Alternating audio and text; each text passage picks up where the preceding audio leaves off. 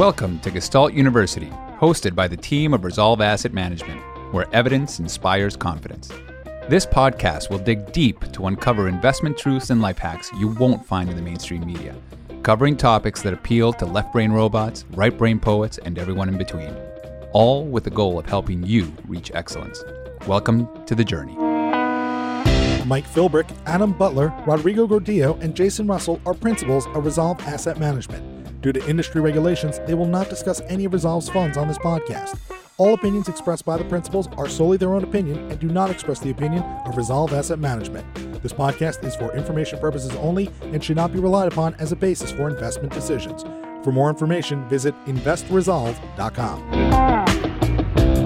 Hello and welcome to Resolve's Gestalt U podcast. I think you're really, really going to enjoy today's guest. His name is Chris Schindler. Spent the last decade or more at Ontario Teachers Pension Plan, responsible for a wide variety of roles over his actually 18 year career there. Uh, started in research and economics, worked on asset liability model before moving to the asset management side and and was one of the first members of the tactical asset allocation group over there and over the subsequent 12 years he was responsible for researching and managing a wide variety of systematic programs. Notable programs include internal cta risk parity alt risk premia quantitative cash equities enhanced beta. He was well ahead of the curve on this. A lot of these strategies launched in sort of 05 06 07 and as we survey and have conversations with institutions, big institutions, intermediate institutions, et cetera, at the moment, many of these really just got their alt premia divisions really rocking over the last two or three years or so. So, way ahead of the curve on that.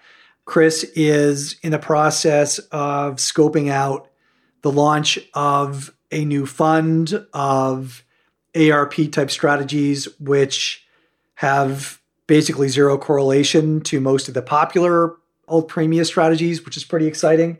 And we go really deep into the weeds on how to think about alt premia, how to best build alt premia strategies, how to stabilize signals, how to build portfolios, how to put different alt premia strategies together. In general, this is a fairly technical discussion at times, but I think if you can sort of bear with us that there are an enormous number of really valuable ideas, concepts, lessons, experience that fall out of this. And so, without further ado, I bring you Chris Schindler, also co hosted by my colleague Rodrigo Gordillo. I hope you enjoy. Chris, you've got a really interesting background. You've got experience that I think a lot of listeners are going to be really keen to tune into. And so there's a ton of different directions we can go. And I just want to make sure we cover some as much interesting ground as possible in the time we've got. And as Rodrigo said, I think a natural place to start is kind of your education. I mean, when did you go through school? Were you thinking I want to be a portfolio manager? Were you thinking I want to run my own fund. I want to work for an institution. Take me through sort of where you were in school, what you did in school, and then the first few years post graduation. Okay, because this is going to be a bit sideways then. So I went to U of T and I studied actuarial science. And that was more of an accident than anything because I started off in math and philosophy and was looking for something a little bit more practical but I didn't know what I was doing. And, and literally, I started flipping through the course selection. Aboriginal studies didn't appeal to me. And the very next thing was actuarial science. And it was like, well, what's that? Because I didn't know what it was. And it was like computer science and finance and economics and statistics. I went, oh, that sounds good. Done. That's how I started. Really, what I was doing at university was rowing. So I was trying out for the national team. And, and so my big like passion at that time was rowing. Graduated from school, started working at Tillinghast Towers Perrin as an actuary. a friend of mine was at Teachers and said, hey, they're looking to hire someone in the asset liability group. What year was that? That was 2000. Right before the bubble burst, actually. And then there was this giant short internally. So I started working there, and everyone was short the NASDAQ and short equities and bleeding and scared. And then it all went right. So that was a good start. And so I worked there for about two or three years in this group called Research and Economics, where I worked on the asset liability model.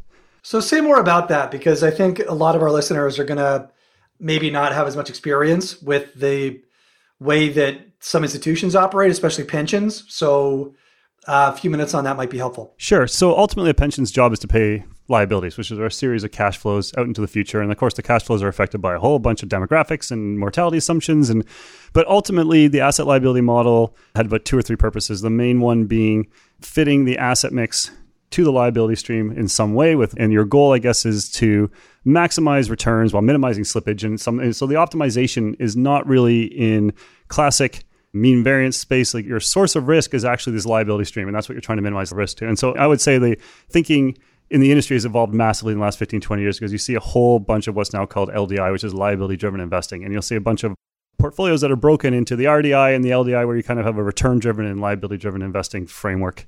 So did that work for two, three years. And I guess around 2003, 2004, that department got split up. And it's got split between a risk group and what was a really like a very small department that just started with four or five people that they decided to call tactical asset allocation.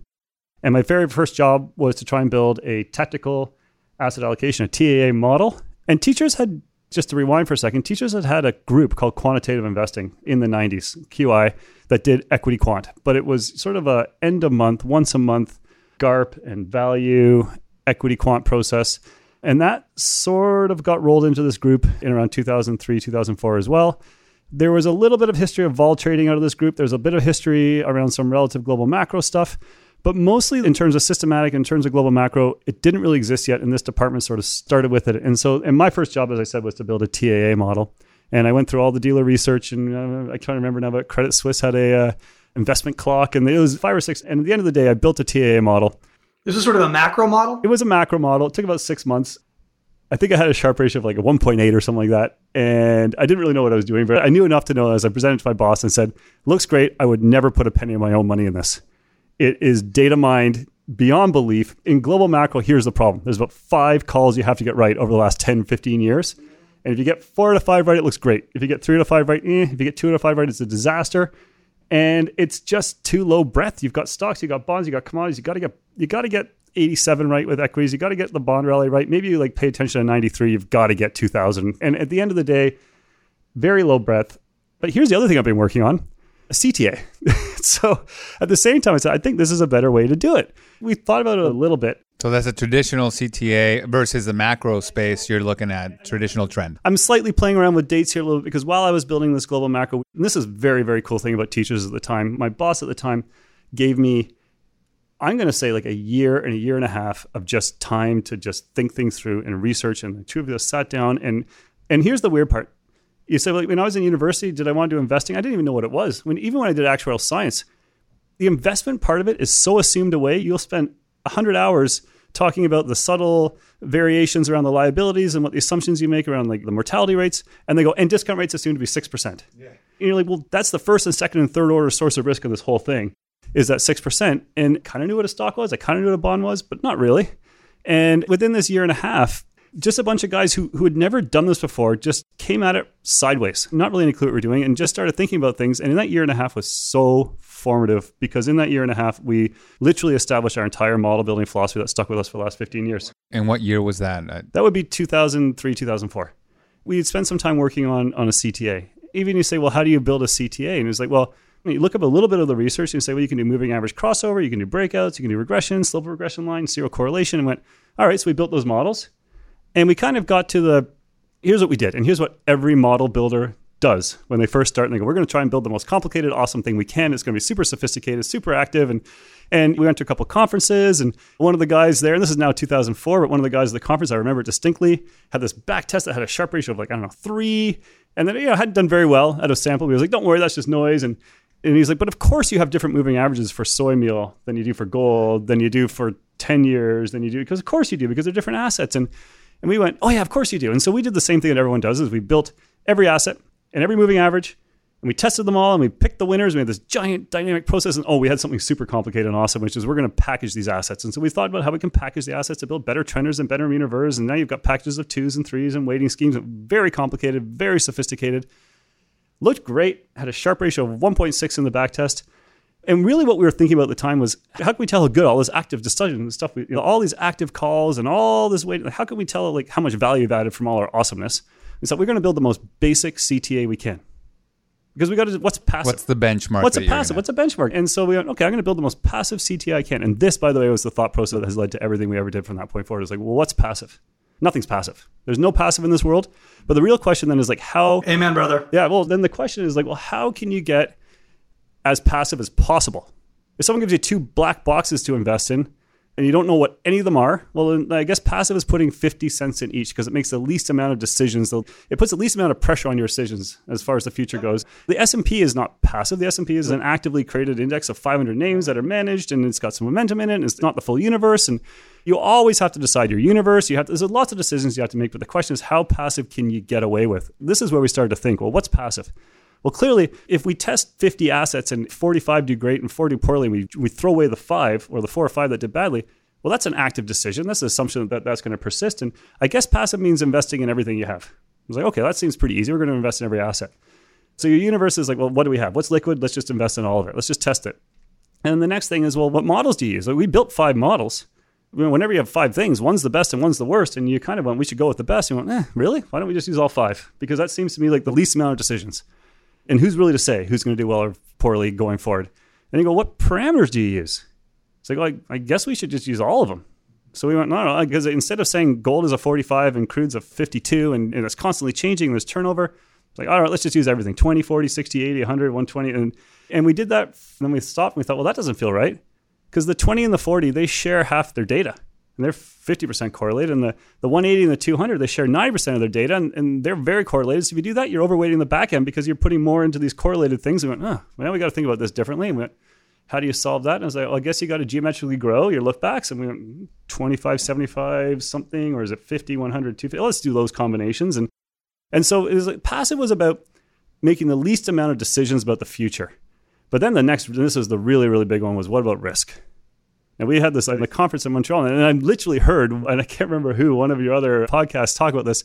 And I remember I actually uh, had this exact conversation with AQR in 2007, and then they published it about six months later. And I called them, man, that's my exact conversation with you. And they, well, what can we say?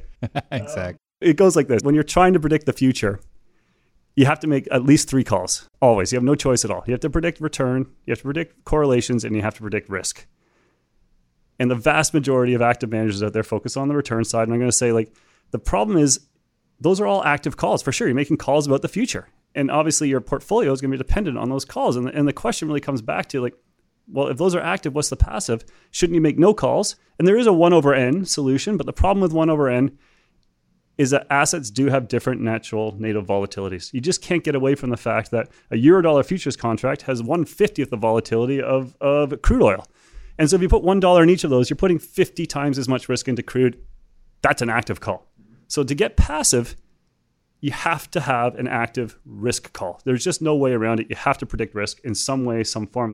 You've also got to have an active view on covariance, right? Or some kind of relationship. You do. And so I'm going to start with risk and say you have to predict volatility. And how do you do that is a really interesting question because here's the next thing is like in actuarial science as a statistician, you're taught more data points is better. If I have a thousand data points, I'm clearly going to have a better measure of the distribution than, than if I have 50 or, you know, if I have 2000, that's even better by the square root of 2000 over 1000. And as we were doing this work, the guy sitting right next to us was trading volatility. He was trading variance swaps. And I remember him sitting explaining to me, and he goes, Well, like the strike could be 16, it could be 32, it moves all over the place. And I went, What do you mean volatility? Like literally, what do you mean volatility moves all over the place? And he's like, No, no, like look, it could be here, it could be here, it could be here. And I immediately thought, Well, okay, but then how do we have a risk system which says in the tail, there's a very small chance of getting past two sigma, very, very, very, very small chance of getting past three sigma. But wait, if vol can double, isn't that three sigma now one and a half and easily breachable? And, and he went, oh my God, what does that mean? There's a lot of implications around non-constant volatility. The big ones being that it makes for fat tails in the distribution. It makes it far more likely to breach your outcomes. But the other piece was, as we started to work through this, it was like, well, we got to predict volatility, but it's a constantly changing thing. And you've got to turn your mind completely because you're no longer trying to describe a distribution. You're trying to figure out what distribution you're currently in. And that actually means you, you cannot look back a thousand days. You got to look back the shortest you can possibly get away with looking to best predict tomorrow. And if you got daily resolution data, you can't use two days worth. Maybe it's 25 or 30. And, And it turns out that that little bit of research, you know, obviously that makes a big difference. Our CTA this very short term risk targeting. We've evolved that thinking a ton since then to make it a little bit better. But really, that's the essence of it going, okay, well, you got to, now you've got your assets. You're predicting risk, like actually surprisingly effectively well. And now I can put an equal unit of risk into my crude and into my 10 years and into my equities. And you go, that looks pretty good actually. And it turns out if you just stop there, you've got a pretty good CTA. What's crazy is everything that you describe, we align to fully. That's basically everything. Oh, there's like a corporeal phase shifting happening here where we're all merging into one body and brain. It's just a, it's a shocking phenomenon yeah. what we're observing here. What's crazy today though is we sat down with a large fund of funds that just does CTAs, and as we're describing all of this, and we ask, what does everybody else use for weighting for the weighting scheme? And it's like conviction weighting, average true range, a few may do inverse volatility. And then in terms of different markets having different unique parameter sets that they handpick, yeah, they're all terrible. doing that still. Terrible. I imagine this becomes now the benchmark against which you compare every CTA that comes to you. Yeah, so you're absolutely right. So not only like so we built this what thing a benchmark, very robust, and and then here's the crazy part. So we built the simplest thing we could build, and yes, we took correlations into it. And I'm going to talk a little bit about, about robust portfolio construction there because before we started the CTA and into some of that TAA work we were doing, the other thing you do is you learn that, of course, you should do mean variance optimization. And very quickly you realize that does not work at all. And I'm going to say, like, I totally respect what Mark Kritzman was saying. I'm going to push back on a couple points, but you do get massive corner point solutions. And corner point solutions are probably not a problem if you trust your statistics. If you say Canada and the US are going to be 98% correlated, and you go, well, it doesn't matter if my weights are 100% Canada or 100% US because it's kind of the same thing. What you're really missing is that there's a massive parameter risk in that, which is, or an assumption risk. A, what happens if that breaks?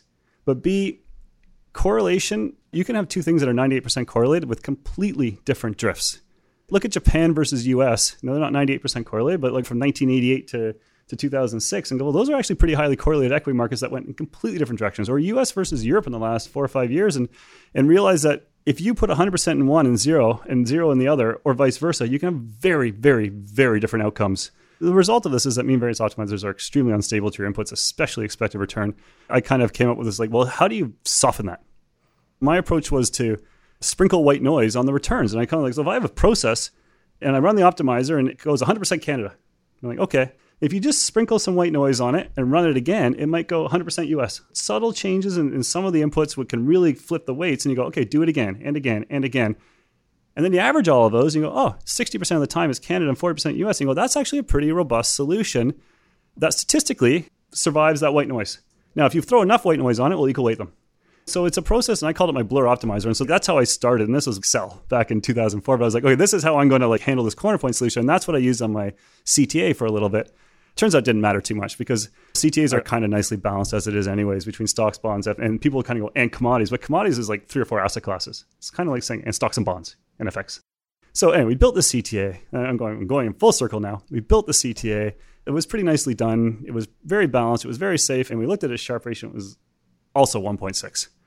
We went, well, I guess we'll go with the simple one. And we threw all that first work away and we said, here, this is our CTA. So that's what I presented to my boss. And I went, here's the other thing. Well, what's a CTA? It kind of looks like an asset mix to me. It's got some stocks, it's got some bonds, it's got some commodities, it's got some FX. It's pretty balanced. And it crushes from a confidence perspective that silly TAA thing I gave you before, which I'd never put a penny of my own money in. And I was like, that should be our TAA model. And then you kind of go, okay, so now the other thing about this, the CTAs is long short, and you can always do a mix a long only risk balanced with a CTA, and now you're long and out. And so there's combinations of that. And that really is where we started. And so if you look into that, there was there was just there was so much fun and cool stuff that we did. And this was the obviously the coolest part about being at teachers at that time was just a great people, an unbelievable leash to just spend time and think about stuff and work your way through ideas. And, and ultimately, here you go. We got a model, and here's some risk, and off you go and start running it.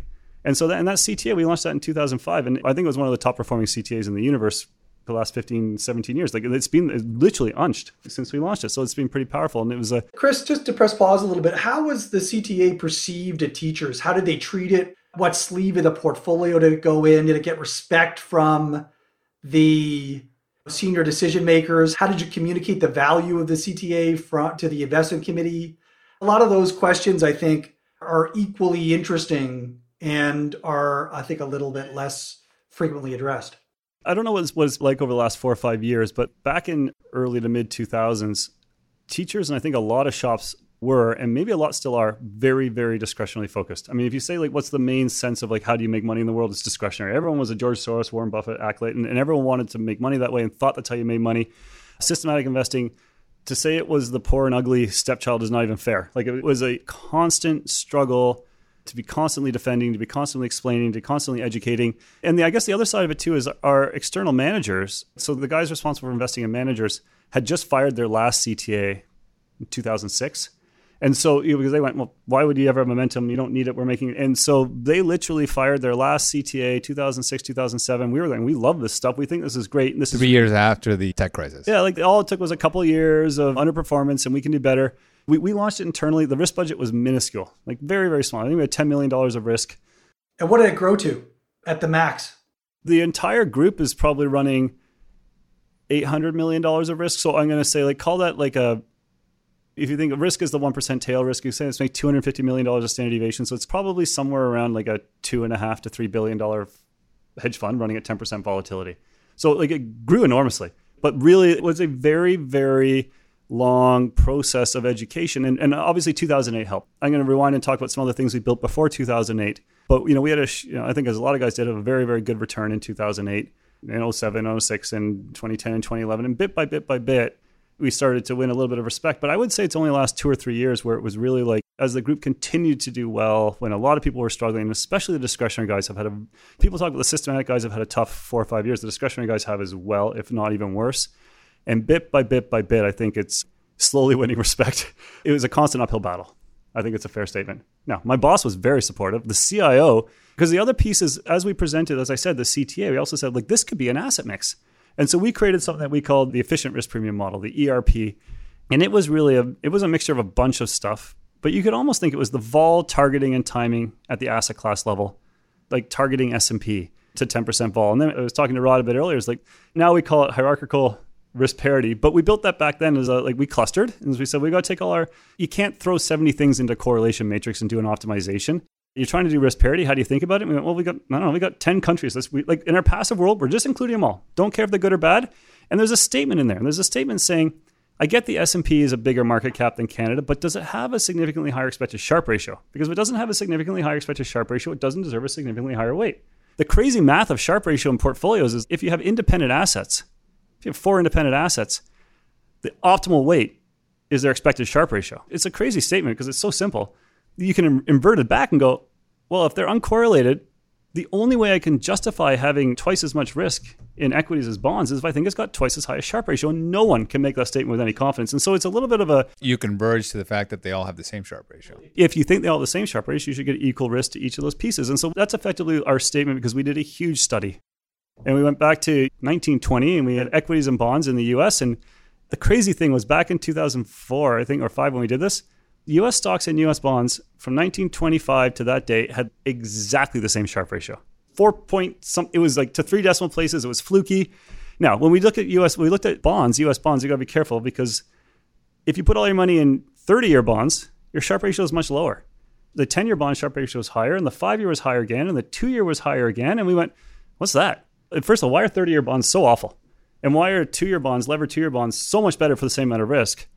And we thought about that for a bit. We went, well, I think I got a story for this because we're a pension plan. I know what every pension plan does. LDI, exactly. Well, it's not just LDI. It's like what, even in, in your asset mix, if you want more fixed income exposure, no one levers up two year bonds. What everyone does is they roll up the curve and they buy some more 30 year bonds. You want to increase your bond duration? Well, how do you do that? Well, of course, you do what everyone does is you go up into longer duration bonds. And so we kind of started to realize that the back end of the bond curve was crowded. And if this is one thesis, like, you know, like, you know I want to get out today, crowding is your enemy. Crowded trades have lower returns and higher risk, just by definition. And that's not just in the public markets and everything. Like the more that people buy something, the more its price gets bid up, its returns come down proportionally, but its risk go up. And so if you've got an entire set of the universe sitting in the back end of the bond curve, constantly rolling it out, it's going to have a lower Sharpe ratio.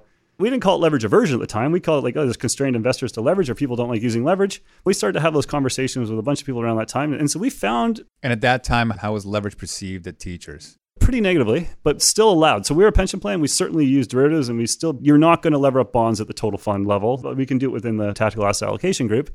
And we sort of went, wow, this is interesting. Within fixed income, the less volatile, the less naturally volatile part of fixed income has a much higher Sharpe ratio than the more naturally volatile because people will crowd into the naturally volatile spot because they don't like using leverage. And so we went, huh, I think there's a story there. And we went looking for it elsewhere. We found it in credit and we found it in equities. And so we launched an equity low vol factor in 2006 as well because we went, man, this is crazy. Like this seems to be like if you can use leverage you can create a higher Sharpe ratio process. And if you on if you turn into alpha because you lever up the low vol piece and you can short the beta or you can go short the long vol piece on the right side. Since then, I think, and you've had a couple of other guys on the podcast talk about this, the effect is less that the lower vol stuff has a higher Sharpe ratio. It's more that the really high volatile stuff has a lower Sharpe ratio. But at the end of the day, it all comes down to the same thing, which is understanding that if you have a bunch of people who are crowded into one part of the space, that space will underperform. And so all of that saying, we put all that together and said we're going to call this thing the ERP. We're going to do sort of enhanced equities. We're going to do vol targeting on our equities. We're going to balance them well and bring them together. We're going to just treat all our equities as equal. We're going to have 10 equity indices. Okay, we're going to put money in all of them. Now, fixed income was a bit interesting because we had the long bonds all kind of look at each other, but the short rates are a bit different. So we did two clusters. We did a cluster of long bonds and vol targeted the whole cluster to 10%. And then we targeted each of the short rates to 10% and then targeted the cluster of short rates to 10%. And then we brought those guys together and targeted the back up to 10% and said, that's bonds. And the idea was that we we're just trying to figure out like what is the most robust way without making any assumptions about just investing in bonds, global bonds. Now, here's the other thing. People get bonds all wrong. They confuse a bond from the process of investing in bonds. Now, an equity is a perpetuity.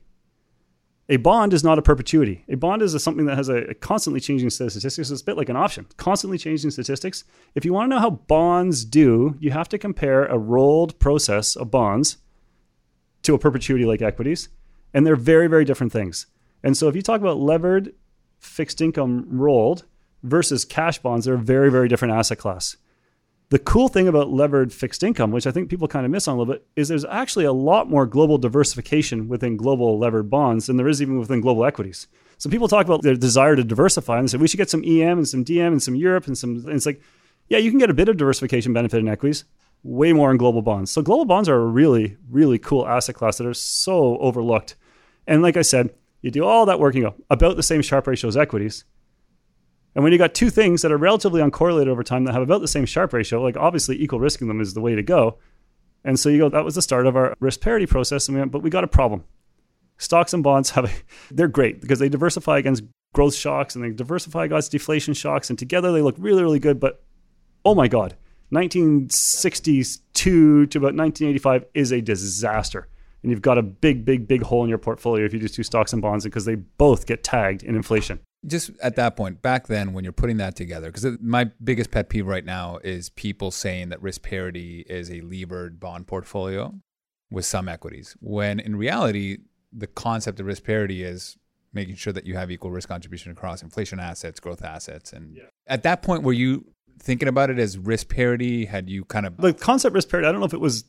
So once again, none of us are academics. None of us are all that well connected. Like were you guys involved? We're making up as we go along. time and getting we did know Bridgewater, but them? we were certainly not getting. And we did it very differently than Bridgewater. So Bridgewater's risk parity had a bad 2008. Ours had a Sharpe of two. It was a, quite different, and so we did it quite differently in a bunch of ways. What we were trying to demonstrate was two things: a, put stocks and bonds together, but b, we wanted to sh- we wanted to talk about alternative risk premiums and say that there are there's an equity risk premium there's a fixed income risk premium. And most people kind of stop there. And maybe you can time them a little bit. You can put them in, But there are so many other risk premiums that are as good as the equity risk premium, the fixed income that you can get access to. And so we want to demonstrate a portfolio that was built from a risk budgeting perspective where we could put stocks and bonds together, properly risk targeted and put together, and then also add some other alternative risk premiums and so that those guys together can create a diversified balanced portfolio.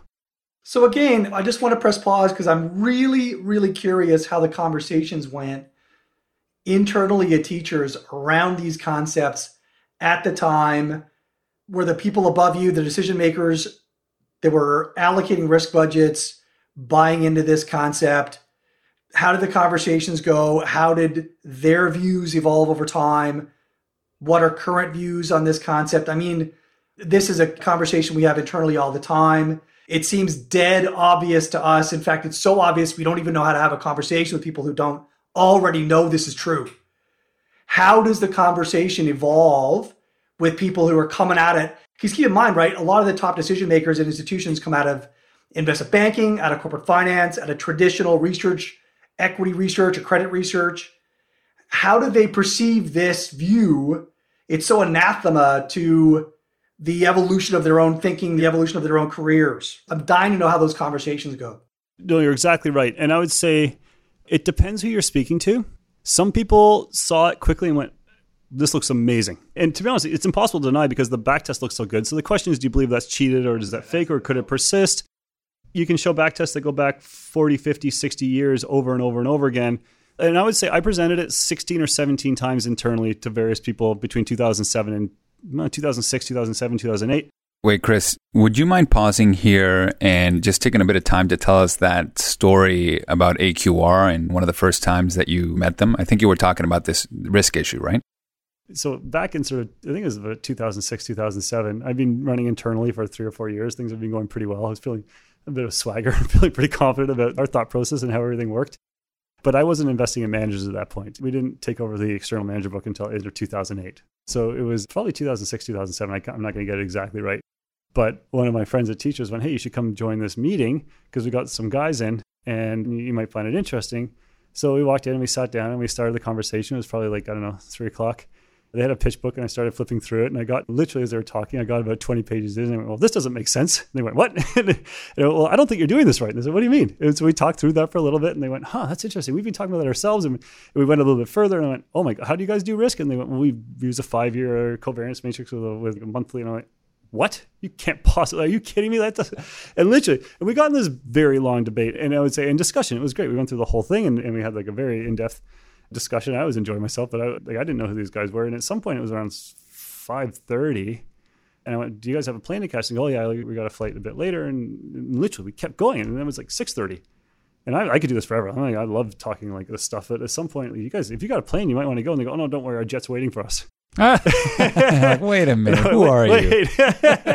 and so like I left, and it was funny because my friend turned and goes, "Do you have any idea who you were talking about?" No. and he goes, "Well, that was John Liew." It was Jeremy Getson. It was the AQR guys. You just gotten into like a four, and you told them that they were doing stuff wrong. And anyway, it was the start of a great relationship. I love those guys to death. But it was a very interesting and funny start. But it was like, what a cool seat to have a teachers to. to you probably would have modified how you approach that had you known who they were from the get go, maybe, right? Maybe. I got to tell you, like I said, I came from the right side. I don't think I would have known them anyway, but I did talk to them about their risk and portfolio construction and model building philosophy and and challenged a lot of their assumptions challenged a lot of assumptions and in 2008 hit on pain points that they were dealing with and internally. I said like this isn't going to work out when here's where it's going to go. And then 2008 and then in 2009 I think they were like uh, I think they changed a lot of their processes. Yeah Bridgewater as well. Yeah so I had those I, I didn't have those debates with Bridgewater as much beforehand but I would still say um, you know like like when it comes down to where might they have missed a little bit uh, on the risk and on the correlation, and and and to a certain extent, Bridgewater's risk and correlation diversification assumptions, I think, were so so like, and those guys are awesome too. Like, they're, obviously, they're amazing. Um, but uh, you know, I think like like we, maybe we were just fortunate because 2008 was just the perfect storm for for us in our process because we caught it perfectly. I mean, we went through, uh, you know, on in in September of, of 08 or in October 08 when like, you know, the S&P and the CAC were moving like five or 10% a day. And it was like, well, these are like 10 sigma moves. And like, well, no, because we're measuring vol as a, as a five vol process. And that was a know, 1.8 sigma move and it was completely normal. So we managed to get through like all of 08 without really even having a non-normal day. Yeah. Uh, just because, which was, which was super helpful. Yeah. Before I met Mike and Adam, I had a similar experience in 08. My drawdown was a maximum 3% drawdown in 08. Yeah. Which if you're trend following is like trend following just had their best year 2014 may have been like the best year ever, but obviously it was. A, sometimes it just it works. 2011 was harder. 2011 was people forget looking back and remembering like 07 had some craziness. 08 had some craziness. But man, just like was the people quickly forget the whole European crisis and the whole Greek. You know, are they? What's going to happen? You know, like that. 2011 was crazy. I mean, like this is my quote at the conference in Montreal, right? But I was like, for the TAA guys in particular, there's an extinction level event every five years at the very least. I mean, your lifetime as a TAA guy at a big institution is if you make it five or seven years, you've made it a generation. So well, I a, met a guy at the event that lasted a month after you said that. Oh, I won't no. say his name. okay. Anyway, that was it. The main TAA guy. Yeah. All right. Well, there- Anyway, that was, that was was my, good, yeah. my, my anecdote. I also like had debates with AQR and Bridgewater and the AQR guys a bunch in 2007 and 2008 and disagreed with a bunch of what they were doing on risk and we were very vocal about it. And so these conversations, but especially internally at teachers, I would say my boss was very supportive. The CIO, Neil Petroff at the time, was very supportive. The asset mix and risk group was not. And I think it challenged them and what they felt their purpose in life was. But it also, I think the vast majority of people went, What are you talking about risk based? Clearly, you cannot invest risk based. You have to have an expected return view. And not only do they not like it, they hate it because it Yes, challenges right. everything they think about Every investing. actuarial scientist, I mean, well, doesn't know to what he's talking about. He doesn't know how can you invest without expected returns. Without that and- certainty, you can't create a model. and I right? came out with the other side. What I had to develop over time was a story as to why these things make money and a story as to how you can balance the risk. And it took a lot of time to develop that story. 2008 helped a ton, obviously. In 2009, our CIO said we're going to put some of this at the total fund level. Still was a real tough challenge to sell internally. And a lot of the pushback was if it's as good as you say it is, why isn't everyone doing it? Which is a huge pushback over and over again. By 2012, the story had turned from no, of course we all know to do this. Literally, We've was, been it doing it since flashover. 2004. It was a flashover when it's like, well, everyone knows to do this now. And somewhere between 2007, which was like, because you had the GMOs on the other side and the James Montiers, or I don't know how to pronounce his name, but like, you know, the guys on the other side just, and everything they say, you could go line by line and say, man, it was so hard to defend his statements because he would have nine things wrong in one paragraph and you start to feel petty.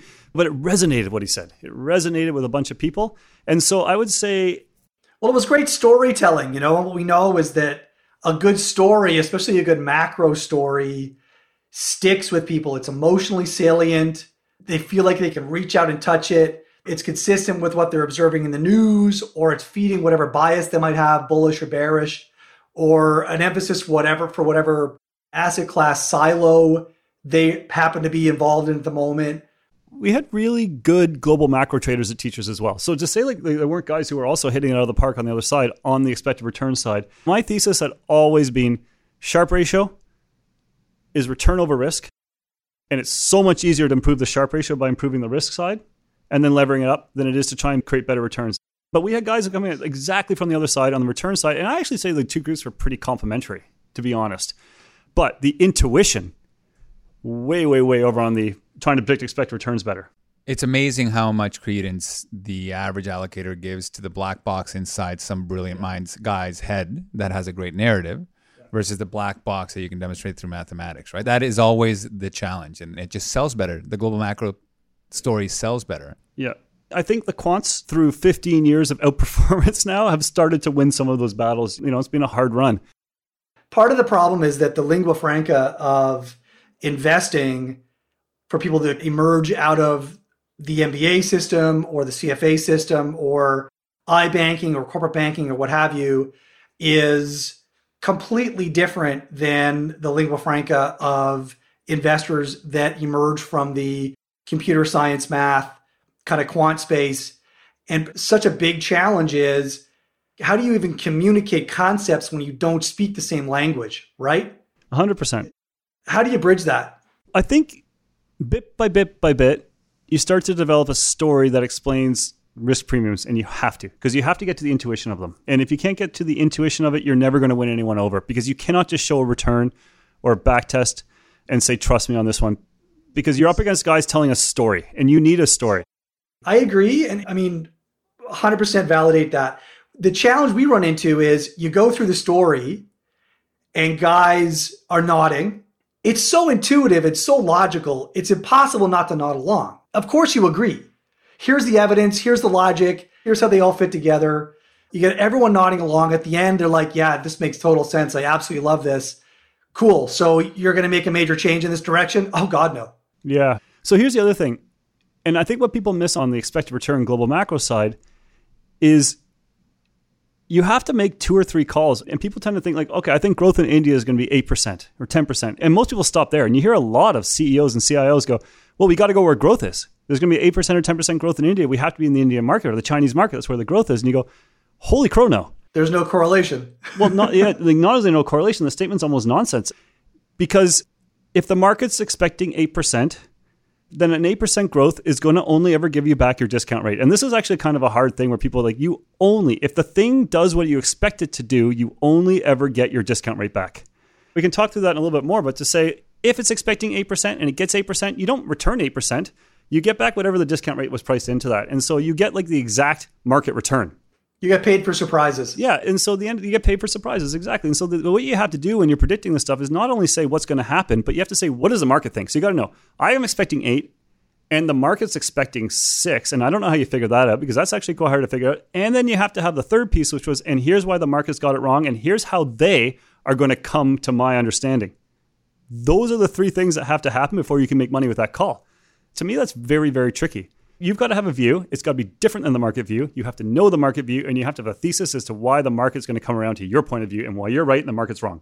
Tricky, tricky, tricky. But the formation of that thesis is a story. Oh, it's a 30 page paper. And then the absolute best investors, like the absolute best ones, the ones who get the most risk and for better or for worse, are the guys who tell the best story. And the investors who can tell the story after the fact, who got it wrong and still convince you they were right, even though they lost money, the ability to tell a good story after the fact is super, super important for the quants too, just to be honest. But like you have to be able to tell a good story like not to say like look there are some really good global macro guys out there. The way i've kind of come around the last little bit is some of the guys at aqr did some work on warren buffett and they wrote a follow-up paper uh, that they called superstar investors which was warren buffett george soros bill gross and, and the fourth i kind of leave out because, because john it, templeton. it doesn't help my story. But you kind of go um, the uh, what they kind of did is they went look at warren buffett's returns. And he's i think unbelievable career Sharpe ratio of like around 0.8 23% returns or whatever they were like really like or 20% let's talk now about how he made his money. Because Warren Buffett, he's pretty open and he tells you his thesis, and, and he's a deep value guy, but he's an alpha guy. He'd be like, I pick winners, I'm a stock picker, I'm an alpha guy, and I pick my businesses as well. And what this paper sort of said is it was using the modern framework of risk factors and risk premiums. Let's go back and see if we can explain some of his returns just with modern risk factors. And what you'll find is that you know Warren Buffett's returns were equity because you know he invests in the stock market because the stock market pays money over time. So there's an equity risk premium, and everyone kind of not just that. equity; it's levered equity. Yeah, so it's equity, and then he has value, and quality and low volatility. We'll pause there for a second, but and then he levers it up 1.7 times. And you go, so Warren Buffett for 30 or 40 years and nobody can take the money away from him.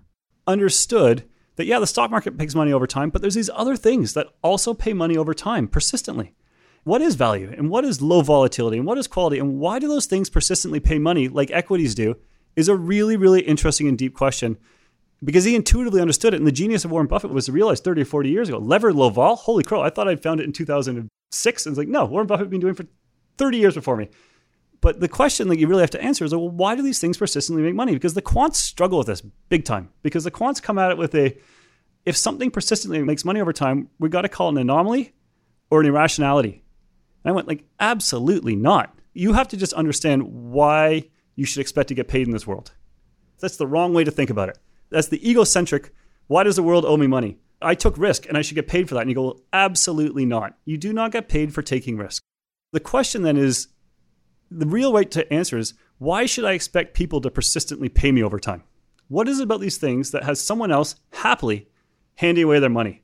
Because the equity risk premium, you don't have to answer that question. No one has to, no one questions whether equities owe you money over time you should expect a positive risk premium. How much is an interesting question, but we should agree that it's kind of positive on expectation because people would not lend to other people if they didn't expect to get back something above what they lent out, or they wouldn't do it.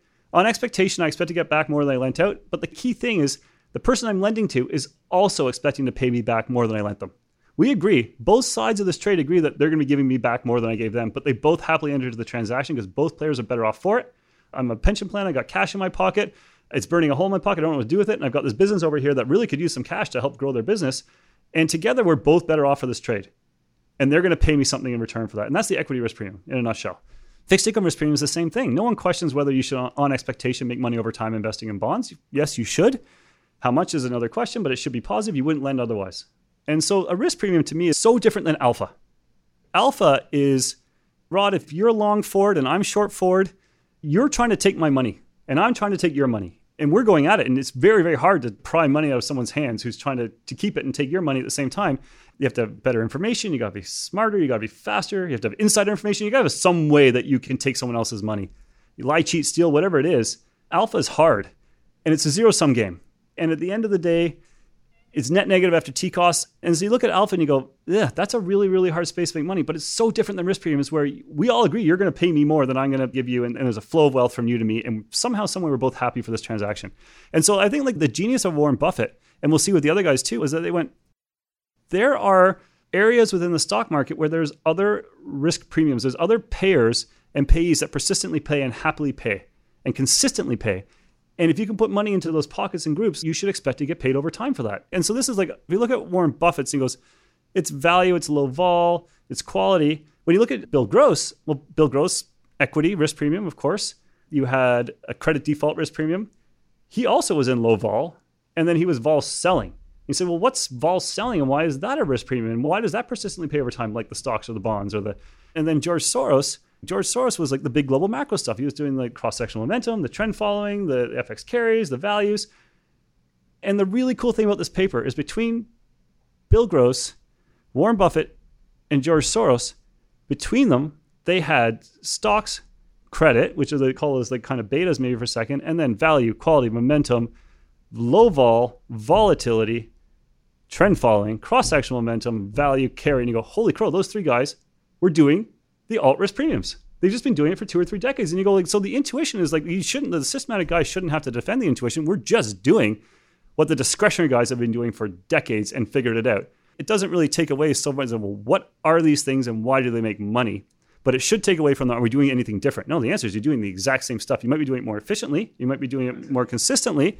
I think that's an amazing takeaway. I like that. It's a really good way to connect the dots between systematic risk premia strategies and the people that everybody knows and loves and respects and lionizes. And you sort of just say, they were just following the same strategies. We're just recognizing it now, but we can explain what those strategies are, why we should expect to get paid, why they should persist. And we've got a systematic way to harvest those same premia. So it's nothing new and it's not scary and it's not a black box. These guys have been doing the same thing for years, just not systematically. Right, exactly. And between the three of them, all quite successful, you put them all together and there's a nice portfolio. It looks a lot like the back test right. of the alts.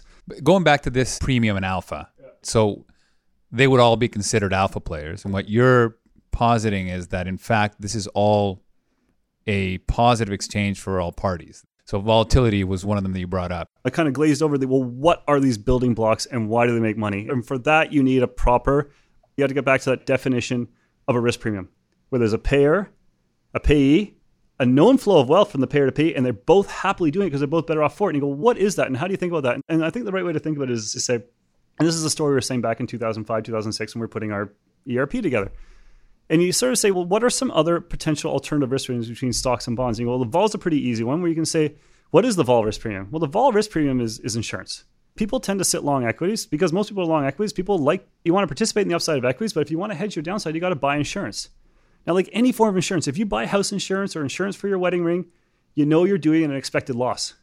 You know the insurance company is expecting to make a profit on your house insurance, or your, but you still happily enter into the transaction because you're better off for it. Because if your house burns down, that's a catastrophic loss for you. It's a very, very risky loss. And the insurance company, you know, has 10,000 houses, and the loss of any one of them is relatively small. They can diversify that risk away. And so the incremental premium you send them adds up, the risk diversifies, and the insurance company is ahead on the trade and you're ahead on the trade because you've reduced a catastrophic risk down to something controllable and you've given a, you know, a little bit of your wealth away.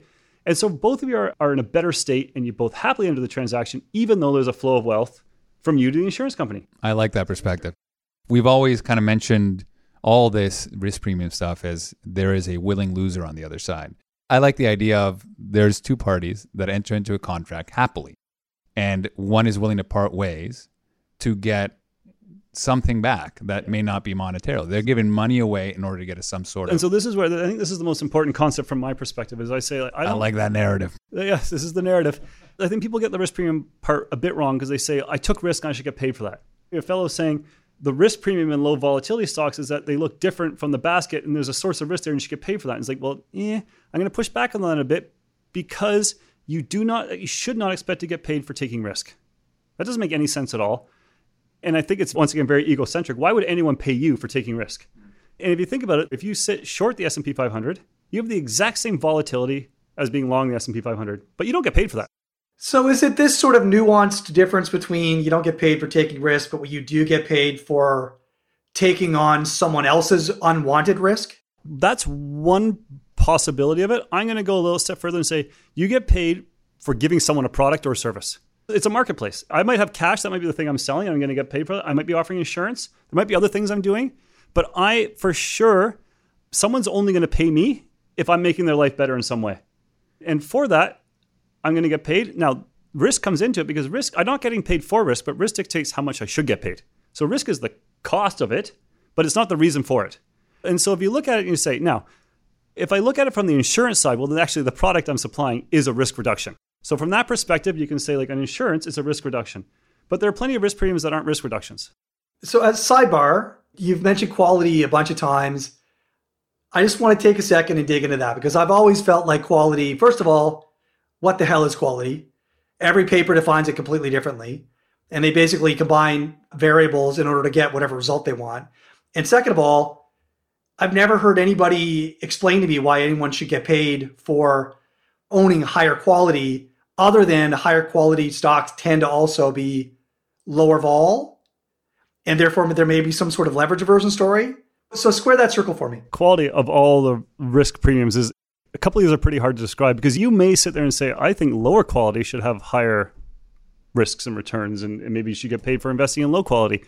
I'm going to go with the and i'm going to cheat on this one a little bit and say yeah i think a little bit is low vol. I think of a little bit is Miller paper that once again another like and so this is you know, one of my stories from the beginning was look every single time you step away from the efficient market hypothesis what you're really doing is relaxing one of the assumptions. Is it the ability for everyone to borrow and lend at the risk-free rate? Is it homogenous expectations? There's a variety of assumptions and i'm going to go with the quality is a mixture of low volatility but also maybe a, a little bit of that the more stable a set of cash flows the less dispersion of opinion on the outcome of the cash flows and dispersion of opinion pushes prices to the right. This is like I think a, like an interesting take. I know you guys have already talked about this a bit, so I don't want to harp on it too hard. But this is actually one of the really really big differences between public and private markets, and I think this is super important to understand as well. In the public markets, not perfectly, but close to perfectly, if 10 people have a variety of views around something, and once again, I'm relaxing the everyone's got the same view. So let's say you have a variety of views on something. In the public markets, it sort of somewhat sells for what the average person thinks it's worth. If you say like, "What's what's the stock?" What's the market clearing price? Yeah, some people think, but the thing is, it doesn't require everyone thinking it's worth 100. It requires some people think it's worth 80, and some worth 90, and some worth 100, and some worth 110, and some worth 120. If it ever starts to slip above 100, well, then all the guys who think it's worth 101, 102 will start to sell it back down, and the guys who think it go too high will start to sell it short, and bit by bit it will pull back down to 100. So it will settle in the middle of what the dollar weighted view of what is worth. It doesn't mean everyone thinks it's worth 100, but it will settle around 100. Privates are totally different. If you have 10 people and you're saying, well, how much is that house worth? And one guy says 800, and one guy says 900, and one guy says 1,000, one guy says 1.2. It does not sell for 1,000. It sells for what the most wildly optimistic person is willing to pay. It sits way off to the right. And so private markets, by definition, absolutely go to what the craziest person is willing to pay for any asset. And so you can see that very quickly if you have a dispersion of opinions if people think it's worth between I don't know 950, 1000, 1050 and someone and then you have another asset where some people are, I don't know if it's worth 500, 1000 or 1.5, the wider dispersion of opinions, the more that the price is going to get crazy crazy high. And so dispersion of opinion pushes prices up. And while it's most extreme in privates, and so the more uncertainty around the price and value of something in the private world, the more that the most wildly optimistic person is going to overpay, the more disappointed they're going to be out of sample, as it turns out they've wildly overpaid. In the public market, and I guess the other major difference of the privates is if everyone on the planet agrees that someone overpaid except for that one person, there's nothing everyone else can do about it because you cannot sell them short. They're buying the full asset or a large portion of that asset, and there's a single person doing that versus in the markets, you'll have it at the margin. Yeah, I can't short you down if you overpaid for a house. All I can do is wait for you to realize you overpaid, which typically takes a recession and bankruptcy. So privates don't random walk the way the, the market works because the market is like, well, someone thought this and I think this, and information gets played in the price pretty quickly. In privates, you grind up and slam down because there's no price corrective mechanism until there's a failure. Okay, so I'm receptive to that. I like that explanation. So it seems eminently testable because we should be able to correlate the excess returns of quality with the dispersion in, for example, analyst expectations or earnings expectations or something like that. And you'll see that. So that's one of the definitions of quality is stable, reproducible cash flow or growth rates. And, and you will see then, and then also and this is one of the standard tests is dispersion of analyst opinions. And so, but the thing is though, that obviously also gets you into low vol because low volatility is also going to have a lower dispersion of analyst opinions on the outcome. And it also gets you into value versus growth. So it's a little bit of like, you know, is it a straight up answer for quality? Eh, not exactly. But I think like, you know, these things might be intertwined a little bit. At the end of the day, dispersion of opinion is going to result in underperformance. Okay. I'm going to shift a little bit because I want to talk more about the contemporary factor environment or the contemporary systematic investing environment because I think it's interesting. What I think I heard you say is back in 06, 07, you were talking about systematic strategies and risk premium strategies. Institutions were listening. You were getting some risk budget. 2008 was very helpful. The risk budget, at least for your group, went up by call it an order of magnitude. Did we observe that elsewhere? How is the risk premia view or framework being adopted generally across institutions? Is it now well within the Overton window? Is this a, a large, almost a dominant perspective across institutions these days? Are they massive participants in this? And, and if so, does that help to explain why we've observed a pretty well zeroing out of returns across all of the major, well documented, most well known squarely in the Overton window risk premia that everybody know and love, like classic value, classic momentum, size, that kind of stuff. Yeah. So I would say yes, yes, and yes. So I'll run through these a little bit. Honestly, this is like what I left teachers to work on because I think there's a huge opportunity in this space right now. Because I would say, you know, back in 2006, and this is my analogy, I've been using it a fair amount, but I think the guys playing alts were kind of like a rowboat going across a lake, leaving a little bit of a ripple behind. I'm going to just make up some numbers here, but I'm going to say the difference between 2006 and 2016 in the alt risk premium space is there's probably 100 times as much money in it, if not more. And you can see it in the big hedge funds, you can see it in the bank product, you can see it in the internal pension plans. They were all launching this stuff internally. Enormous, enormous uptake, which is great because it really did give people a better diversified portfolio and, and access to more risk premiums and putting the building blocks together. And I'm going to say like the risk premium guys in 2016 to 2020 are like an ocean liner going across the lake, but they're leaving a giant wake behind. The problem though, like anything, is when it gets crowded, the expected returns fall, the risks go up, and really the correlations go up as well as more and more like multi-strats are doing sort of the same sets of strategies. And so the returns have been attacked and they've been driven down significantly. And this has also obviously crushed the discretionary global macro guys because, as we discussed, the discretionary global macro guys are just backdoor trading the alts. It's very hard to make money persistently over a long period of time being short momentum, being short quality, being short value in the global macro space, being short the carries. And so I think it's suddenly gotten very, very difficult for a lot of players. I'm going to call this a bit of the alchemist curse. Alchemy, I was like, I want to be able to turn straw into gold without realizing that the second that you figure out how to turn straw into gold, gold becomes worthless. By the time every single person went, you know what? This is a thing now. And every other person piled into the space, like the space itself has become not as good as it was. Doesn't mean it's not worth doing. It's definitely worth doing. Is it going to be a Sharpe ratio of two again? Almost certainly not, because that was probably richer than it should have been. That was part of that complexity or sophistication risk premium of not many people doing it in the world as everyone adopts something, its risk should get driven down to a more acceptable or probably normal marginal contribution, marginal expected return per contribution to risk. And is that a Sharpe ratio of 0.4, 0.5, or 0.6? Don't know. But the other problem is it's almost certainly not for a single factor. It's probably at the basket level. But even at the factor level, or sorry, even at the basket level, you've got these alt premium funds with five, six, seven, eight sleeves that have, at the best end of the spectrum, kind of meandered along and done okay. And then at the other end of the spectrum, some have been just catastrophic over the last two or three years. Yeah, I think it's been a tough run. I mean, I think like anything, these things are called alt betas, and we called them alt betas, and I spent some time calling them alt betas because I was trying to convince people these are risk premiums and and that they have a positive expected return. So they're not really alpha alpha. And I think you have to be careful that you're not doing yourself a disservice because, like anything, it can be done well or poorly. Just because there's an underlying risk premium doesn't mean that everyone who plays the game should expect to capture it or expect to capture it well or equally. And one of the questions that I have is when you look at the space, how much of that space is simply going, looking at the white papers, the supposed benchmarks of these factors, and saying that is the trend factor, that is the low vol factor. They're zeroing in on these specific parameter sets and then running hundreds of millions of dollars on it talking about the wake that they're leaving behind them, these hotspots, these overcrowded spaces within the risk premia, there's got to be opportunity to do better by doing it differently. I would think so. I, I mean, I think different is super important. And I think there's different and better. And, and to say like just because there's an alt and there's a payer and a pay, can everyone collect the same? I think like if you, if you go to like there's some examples you can say like clearly and obviously not. Look at market making. Market making is a risk premium.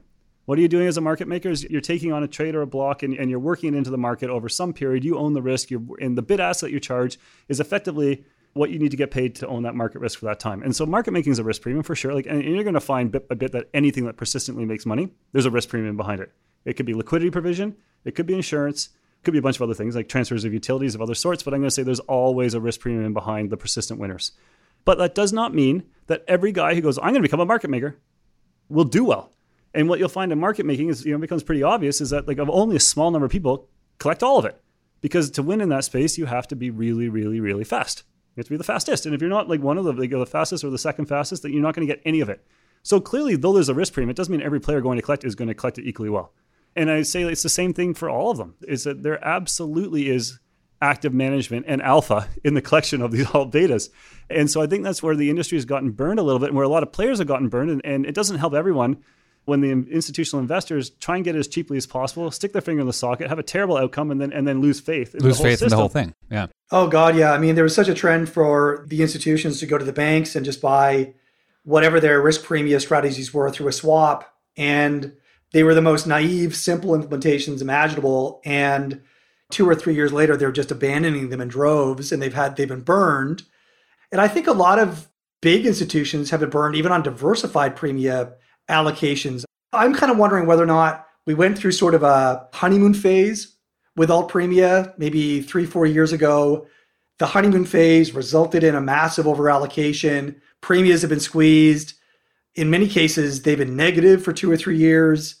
How has that affected the psyche of the big decision makers at institutions who probably took a long time to get behind these in the first place by the time they get behind them, they're already well within the Overton window. They're already well allocated to, and the premiums have largely been squeezed away. So their entire allocated experience has been negative. How is that affecting people's psyche?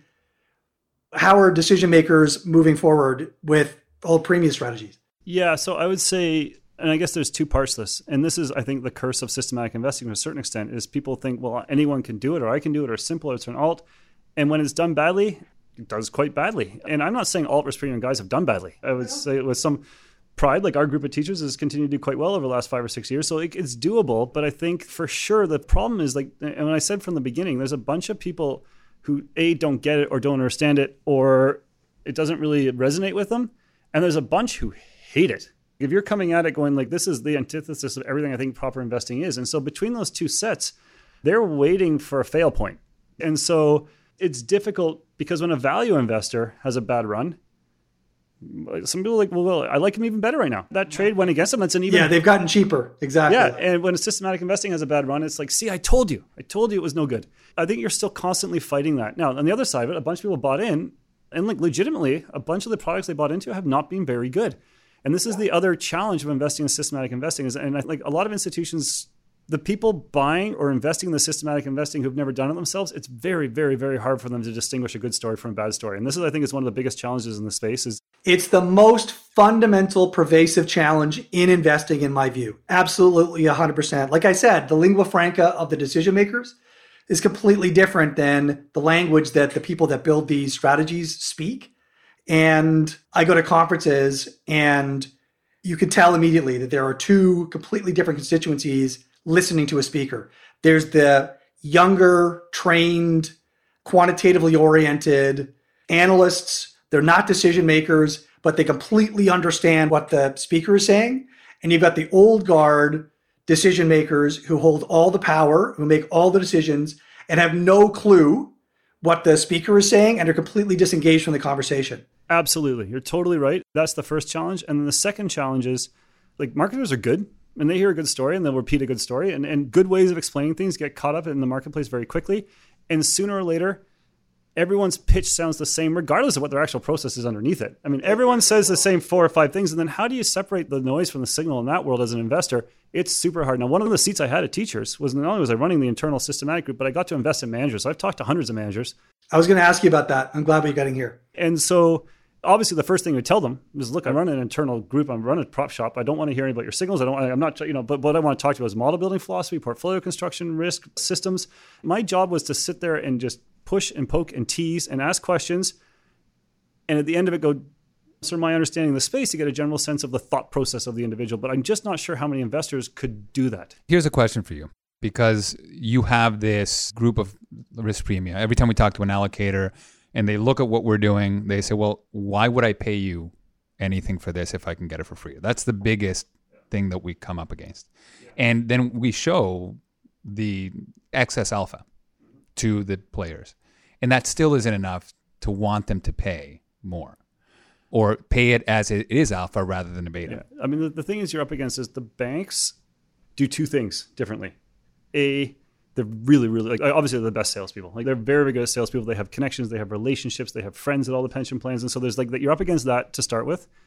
Secondly, the banks only charge management on performance fee, and so they get to cheat the back test because they actually don't care how it does out of sample. And so what you'll see is some of these banks will be on literally version 250. You launch it, it does terribly. You kill it, you start it again, it does terribly, and so you're constantly showing back tests and so this is what you're up against. And I have reverse engineered 20 or 30, or at some point you stop sticking your finger in the socket, but like over and over again, because the bank will come to you like, hey, we got this great product. And you go, okay, let me take a look at it. And then you have to undo every single one of their cheats. And there are many, many, many cheats. And so the typical bank product is full of cheats. Now, whether they're deliberately cheating or just building badly, up for others to decide. But at the end of the day, a really nice back test sells a story, and they don't really care how it does out of sample. And the vast majority of decision makers don't know how to tell the difference between a hacked backtest and a robust backtest. Well, and the hacked backtest is it can be pretty sophisticated. I, mean, I remember we had one bank come to us with a Sharpe ratio two process, and the, the second we said, okay, like we're going to take a look at this and build it before we think about buying it, and they went, oh, okay, and they literally went, I think it's only 1.4. So they actually talked it down the second we said we are going to test it, and then we went, what assets did you use for this? And they went, oh, we use these seven currencies. Like those seven currency pairs. Why didn't you use these other seven?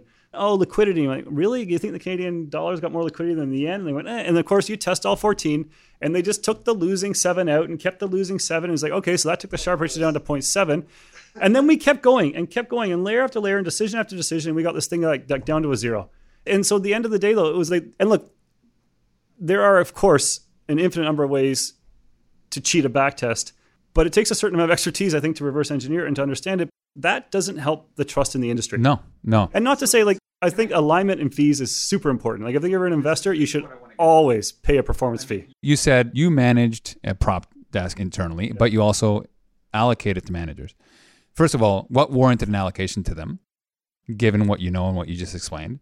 And then what fee do those managers that provide alpha on top of whatever premiums we already know exist, what fee is appropriate? Okay, so I would say there's two or three bits to this. First of all, teachers was always a bit complicated on the outside looking in because every department of teachers actually had an internal and an external mandate. So our, our, public equity group would have external managers and internal group, like our commodity guys, our TAA guys, our capital market guys, our privates, like obviously did internal and external. And then we also had a group that was just called AI, alternative investments, which was just hedge funds. So to make that super complicated and outside looking in, like no doubt, what I was using managers for was to complement my internal model suite. I had a lot of the stuff built, and I think I had a, like a pretty good process and a pretty good attack internally. And so what I was looking for from managers was groups who were complementary to what I was doing. By complementary, do you mean minimizing the risk that your model wasn't fully filled out? And if their process aligned with your process, they were in? Or did their process have to be broadly similar in terms of being broadly correct about the parameter set rather than specifically wrong, but attacking different areas of the market? I would say orthogonal, however. Obviously, looking for things that are like completely uncorrelated. If you found guys who are highly correlated, well, then now you have a fee problem because if you do three quarters of it internally and, and they got this little alpha process and that's the thing you want, but it comes with you know, it's 2% risk in that and it's 8% risk in a bunch of stuff you already have, well, then your fees are really, really high for that 2%. We were looking for guys who are uncorrelated in my group. And uncorrelated typically meant some crazies doing some weird little things, or the big guys are doing stuff that we couldn't attack ourselves with a really, really diversified. Either you had they had some advantage in resources or headcount or data or techniques or sophistication. And so we would go to a conference and like, you know, investing in managers was like my third job. It was like five to 10% of the time I had. We were trying to be as efficient as possible at it. And we would go to these conferences once or twice a year. And because you're teachers, you could do this. You could talk to all the systematic guys and you'd say, like, you'd send out and say, like, look, send us your daily returns And so we get daily returns from 200, 250 managers. We put them up against our internal model suite and just say, okay, I want to find the 30 or 40 who I can't explain with what I'm doing internally. But what I can say with confidence is I could explain the returns of 80 or 90% of all the managers out there with what I was doing internally. Like, like obviously most people are sitting on some form of the alts, including the discretionary guys and the credit guys. And so you find like, you know, 30 or 40 doing something differently. And then some of those look like, like, you know, oh, here's a CTA who's only 50% correlated to my CTA. That's potentially interesting. Let's have a conversation. And then you get there and you say, like, some of them were like, well, the reason they're 50% correlated is go, well, we're only trend following stocks and bonds. It's like, okay, well, that's a bad diversification because they're, they're actually just doing like a more idiosyncratic thing. But then you run into guys who are doing like some really cool stuff. And, and so then you look at it and say, like, as long as I got confident with the with the model building philosophy, I could talk about risk, I could talk about portfolio construction, I talked about, and I would dig and dig and dig and dig until I got, you know, how comfortable. And uh, was, it was funny because I was talking to a manager that we invested in just recently, and he goes, I've never had a due diligence process like I went through with you because we thought for sure you weren't going to invest in us because you like poked us. He over must have and loved over you again. throughout. And at the end of the day, I was like, okay, we argued over some stuff. And I remember what we were arguing over, which was like, like I literally remember this from 10 years later, but he was like, you know, should we be using expanding window or a rolling window? And I and like we were having this big debate over because he was a machine learning guy, and he and I was like, but at the end of it, I went, okay, I like the rigor of your thought process. I don't agree with it, but that was what I was trying to get to typically. And then you say, well, how do you pay fees for that? I would pay full fees. Now, the way you think about fees, though, and this is the other piece, is We like, talked about this as well. Yeah. the amount of misthought on fees blows my mind. But you get very, very proudly, people would say, "Oh, I only pay one in ten, or I only pay one in twenty, or I only pay," you know, it's like, but what volatility are you investing in? Because at the end of the day, the volatility of the process is what you're buying. I mean, you can put $100 million in a 10 vol process or $50 million in a 20 vol process, and those are almost identical from an economic perspective. But everyone knows if I put 100 million, I should pay twice as much fees. This is one of the great mysteries of talking to allocators. This complete lack of understanding uh, about they're dying to invest in four and five vol market neutral strategies at two and twenty when the entire fee is going to consume the premium that they may be able to generate, and they don't have any sense for capital efficiency or the fact that you need to have a certain risk budget for this strategy to have an impact on the portfolio. These all seem to be foreign concepts for a very large swath of what would otherwise be pretty sophisticated allocators. The conversation is always, well, are you still getting, even today, are you still getting two and 20? Well, I'm like, well, what do you want? What's the maximum you'll pay? And like one in 10 is the most we'll go. That's great. Then I'll give you my 10 vol product. My 20 vol product runs at two and 20. My 10 vol product runs at one in 10. So if fees matter to you, we'll give you exactly what you're asking and what you're getting elsewhere, right? And that blew his mind. He didn't understand what that meant. It kills me. And you always hear the, well, I don't think of management fee that way. I think of it as covering operational risks. And, you know, it's like, but at the end of the day, the 20 is fine. The 20 doesn't matter because that 20, 25, 15, it's the same no matter what vol you're running. It's the management fee. If someone pays 2 and 20 for a five vol, that's like paying 4 and 20 for a 10 vol. And no one pays 4 and 20. But people happily pay 2 and 20 for a 5 vol. Or I've seen some crazy, like 1.5 and 20 for a 2 vol. All the market neutrals, all that Who stuff. pays seven and a half and 20 for anything? And the answer is like those guys. They just don't, they don't know it. And so that, that to me is like, that's a crazy thing for me. I'm kind of agnostic as to whether a manager runs 5, 10, or 20% vol, as long as the management fee adjusts properly, because I'm just as happy to, I can put more cash in or less cash in. Typically, if you're doing it through a managed account, you're already getting leverage anyway. Is there a slight, slight, slight, slight preference for someone running 20 vol versus 10? Like maybe a slight cash efficiency, but it's not my concern. I'm much more interested in the um, you know management fee per unit of all get the right vol, and then and then I decide how much dollar risk I want. I want 10 million dollars of dollar risk in this manager. If they're 20 vol, I'll put 50 million dollars in. So what was the dull, just generally per unit of risk, what was acceptable to you? If it was an orthogonal bet and you understood their process, what was acceptable at the institutional level if they truly delivered? Yeah, between one and a half and two and 20. I'm also picking the guys who are not doing the alts, who are just doing like the alpha, who are just doing special stuff. And they, yeah, yeah, you pay for that at a good vol. If I was doing one and a half, two and 20, those, some of those guys would be running 20 vol. If you're in a, a one and 20 to one and a quarter and 20 at 10 vol, I think like that's right for alpha. So, just to shift gears a little bit again, because you mentioned that the, I mean, I observed many of the big alt premium funds have struggled over the last three, four, five years. And you said that the internal teachers group has continued to do well. How has your thinking shifted or evolved, or how have you adapted in order to continue to create persistent returns in this environment? So I think a lot of it has to do with carefully building the models in the first place. And like I said from that very beginning, that very, very passive, diversifying all sources of risk approach. When people think about mean variance optimization or, or portfolio construction and risk, they typically are thinking market risk. And market risk is, you know, like a stock could go up, it could go down, I don't know. Like, and there's a dispersion of possible outcomes. And so you think of risk as being a dispersion of possible outcomes, and you know that through diversification, if I have four or five uncorrelated things, my dispersion of possible outcomes shrinks. There's tons of other things in investing that result in dispersion of outcomes. One of them is, well, what model did I run? And obviously, I think it's pretty clear to say different models are going to have different dispersion of outcome. And that's, and if I have different, if I put a portfolio of models together, maybe I can reduce my dispersion of outcome. But then even within a model, you go, well, what parameters did I use? If I choose a 25 day look back or a 50 day look back, I'm going to have a dispersion of outcome. And it's like, well, can I diversify across that? And the answer is yes. And then you go, what other sources of risk are in the model? Because at the end of the day, diversification and, and, portfolio construction and robust portfolio construction is about minimizing all sources of risk. You don't want any single overarching source of risk to dominate. Minimizing uncompensated sources of risk, right? Uncompensated sources of risk, exactly. And that, I mean, that's just investing in general. You should always, always do that. But you go, it's really sometimes kind of hard to know what are your major sources of risk. Like we, I, the one thing I would always push back against multi-strat managers is the guys who would proudly say, I've got 20 independent processes and I run them all through a mean variance optimization. I go, or any kind of optimization. I go, oh, I hate that because you go, I got 20 independent things. I got this awesome source of independence and all these different things. And then I overlay on top of all 20 one single giant source of assumption or parameter risk, which is I don't know what's the correlation between them or what's this what's the, you know and suddenly you go all 20 are going to be contaminated by this one thing. And suddenly my, my giant source of risk may not be 20 independent models. It may be something to do with that optimization at the end. That's a terrible source of extra risk on top that contagions everything if they're beta neutralizing, they might have a single look back to a beta, and suddenly like you can get caught on all of that. And suddenly, so you go and kind of go, what are the sources of assumption risk that are driving the dispersion of outcome? And in any good model, you try and minimize those across the board. Equal weighting them introduces its own set of risks though as well, because you're now naturally assuming that they're all equally correlated. You can't completely avoid those assumption risks by just equally allocating across the different. For example, and I think you mentioned this earlier, but a 180 day look back on trend is very highly correlated with a 200 day look back on trend and rather uncorrelated with a 20 day look back on trend on the same market. Well, it's the same kind of thing on carry or quality or low vol or what have you. Depending on how you specify it, it's going to be more or less correlated.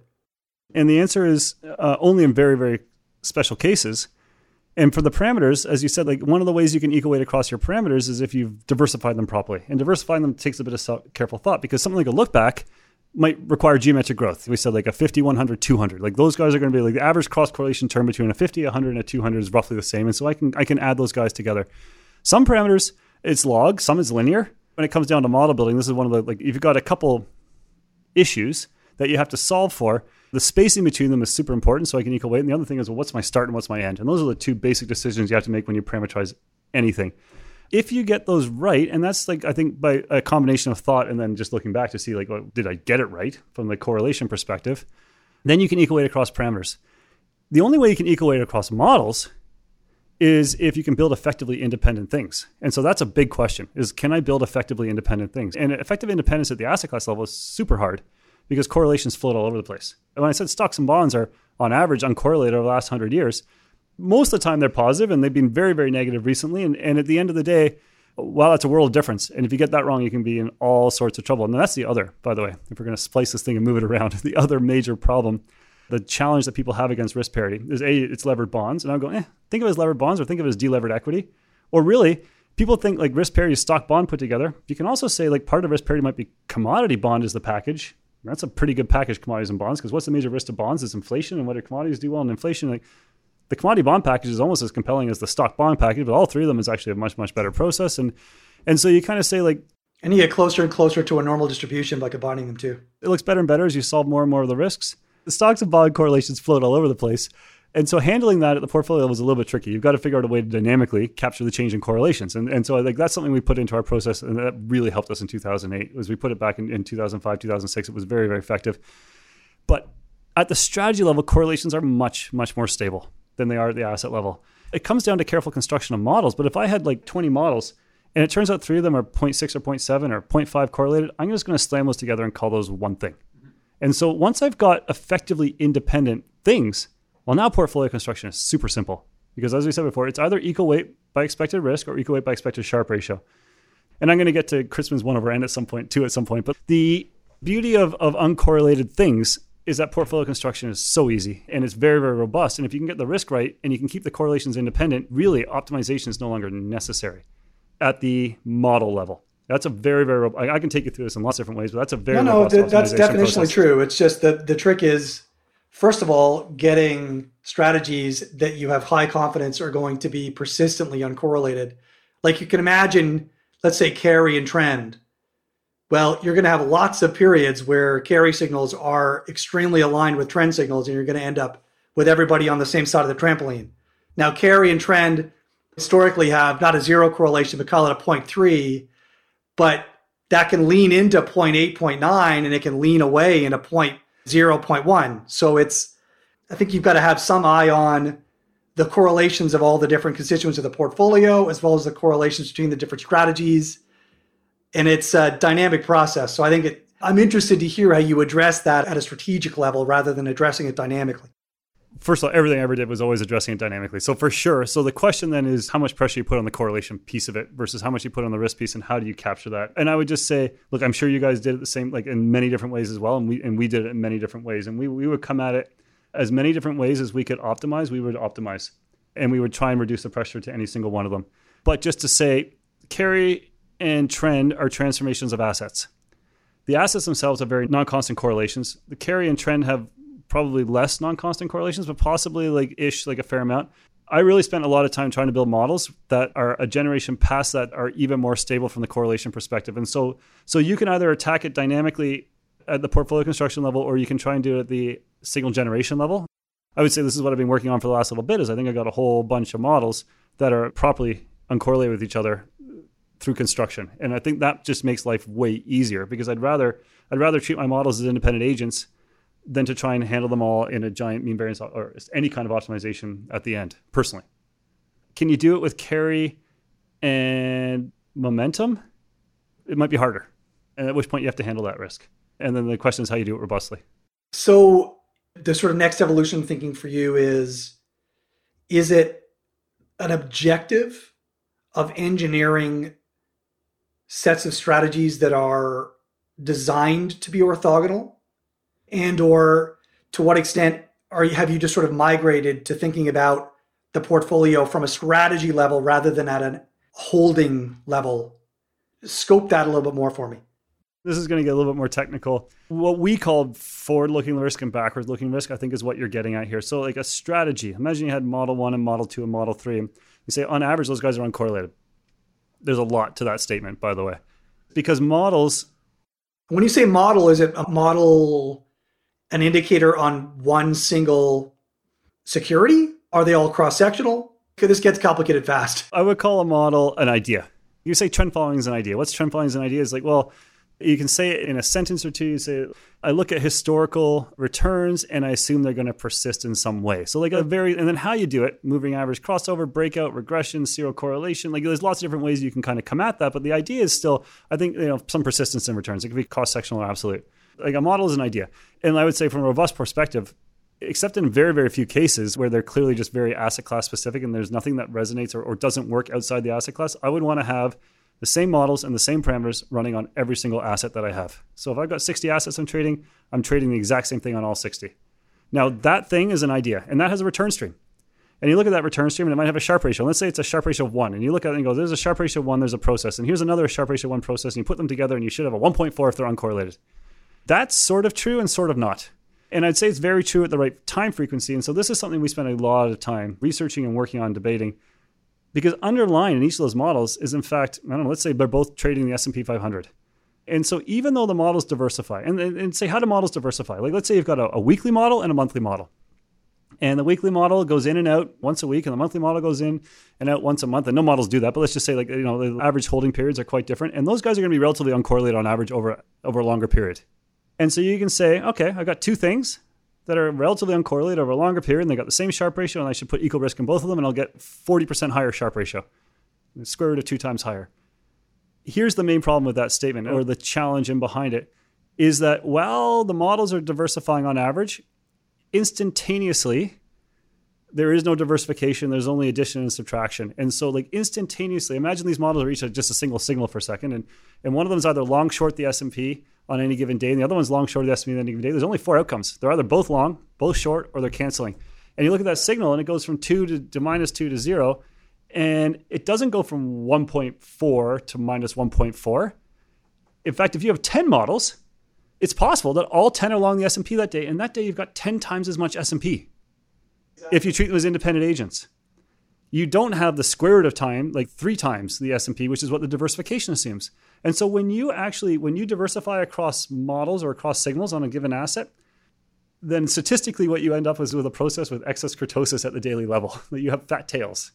Because even though you assume three times diversification, occasionally you're going to have a much bigger than three times bet. Now you've got two ways to handle this. The first one, if you think it's a problem, because by the weekly and monthly level, through central limit theorem, it reduces back to normality. So at the weekly and monthly level, it doesn't matter. And if, and if you have two things that are independent and you put them together at the weekly or monthly level, you're going to see that 40% higher Sharpe ratio for the same risk. Instantaneously, you could have significantly higher or lower bets on any single thing at any single time. And if something happens in that market, if S&P has a 5% down day and you happen to be long 10 units of it that day, watch out, you're in all sorts of trouble. And so it's a really interesting portfolio construction question and challenge is instantaneous risk versus long-term risk and figuring out how to play those two guys against each other and really has a lot to do with your utility or the utility of your investors. Um, but the most extreme form of protecting it, which you can do, so you let's call this out, you can buy insurance on that, is if I have 20 independent models, instead of running them as independent agents, in other words, like imagine I had $100 and I put $5 in each and let them do their own thing, I can turn them into a voting machine. So if I turn into a voting machine that, that literally reduces the signal to a one or a minus one. So if, if 11 models are long the S&P, you're long one unit of S&P. If 15 are long S&P, you're long one unit of S&P. If nine are long and 11 are short, you're short a full unit of S&P. Always a one or a minus one. That process is going to have the exact same fatness as the S&P. It's always long or short one unit. It's got the exact same kurtosis as the S&P 500, which is great. And the cost of that is a huge amount of the diversification benefit of all my models. I may have given up half my Sharpe ratio to make myself completely normal at the daily level. So that's a, I can buy that insurance if that's important to me, but that's a pretty expensive piece of insurance. The other way is to just treat them as completely independent agents and let them go. The only way that's what, and we did a lot of work on this, that is actually the right thing to do as long as they are properly independent. If your models are not fully independent, but in fact are correlated, if they're all 0.5s, you have to squash. I think that's only true if you assume that the return streams are all IID for the individual strategies and in a single period model. But if you've got a, and that they're normally distributed. So if they happen to take a loss at the same time, then you're going to expect that loss to mean revert over time, right? And I'm not sure that that's true if there's fat tails in any of the individual strategies. So, in other words, there's a violation of the conditional correlation, even though the unconditional correlation would lead you to believe that they're uncorrelated. And also, I'm not sure it holds on a multi period basis because the compounding of losses, when all of the strategies take a loss at the same time, there may not be at a multi-period level an expectation of mean reversion. Anyway, this is a this is a fabulous topic. I can see why it's heavily debated. We will talk about that one offline. I see what you're saying. And so I was giving a very, very simple example of ones minus ones and, and just showing that when you add a bunch of models together, if your position is not also one or minus one, you're going to have a fatter tail at the daily level. No, no, I'm I'm more curious about the assertion that independent agents. You can either be concerned about return dispersion or volatility or losses at a short horizon, or you can be concerned about maximizing utility at intermediate horizons because of central limit theory that one will wash out the other. Oh, not completely wash. I think you're absolutely right to say fat tails will also have more geometric drain than a normal process. But those fat tails are a function of the conditional correlations, right? Yep, it's the yep. So here's another way to think about it though. And this is the most extreme form of it. And this is really where you can kind of get yourself to the thought experiment and, and figure out for yourself what you get comfortable with if you only showed yourself or investors monthly returns, does the investor care that you created those monthly returns by trading 22 days out of the month at one or 1% risk, or trading just one day of the month at the square root of 22 times risk? It's an interesting question because at the end of the day, monthly returns are monthly returns are monthly returns, and who knows? Now, if the market itself is non normal.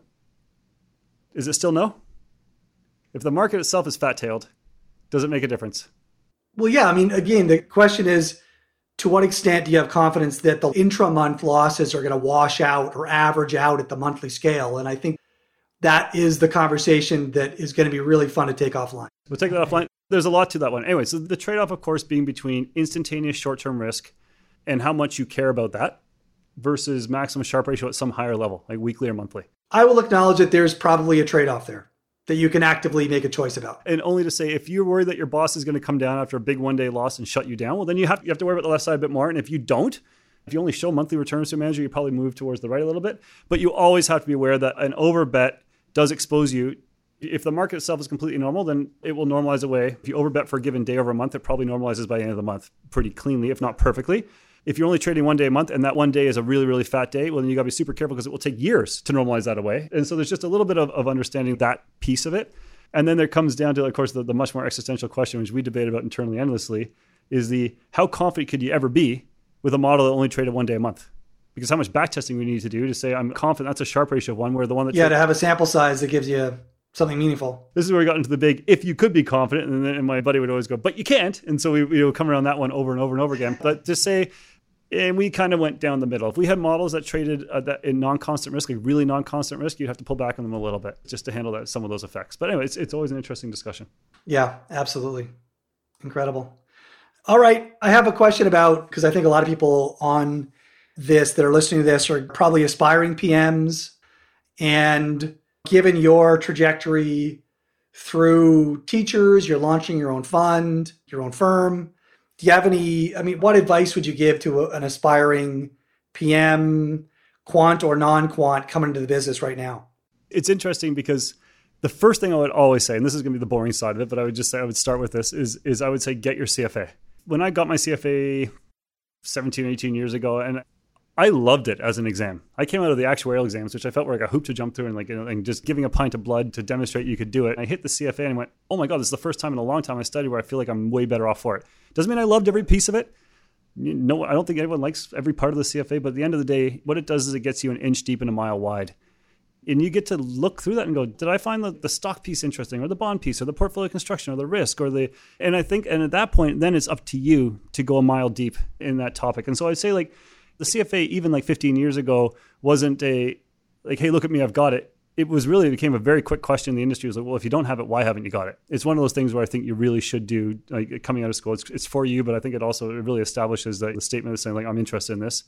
I would say the next thing is investing uh, i'm going to draw this analogy relative to actuarial science. I'm going to bother a bunch of people when i do this but i would say actuarial science is like coloring in when they give you those pictures where they paint by number and it's like you have to paint like a number three is yellow and like coloring within the lines. And the entire purpose of it was to create something that anyone else coming along could replicate exactly.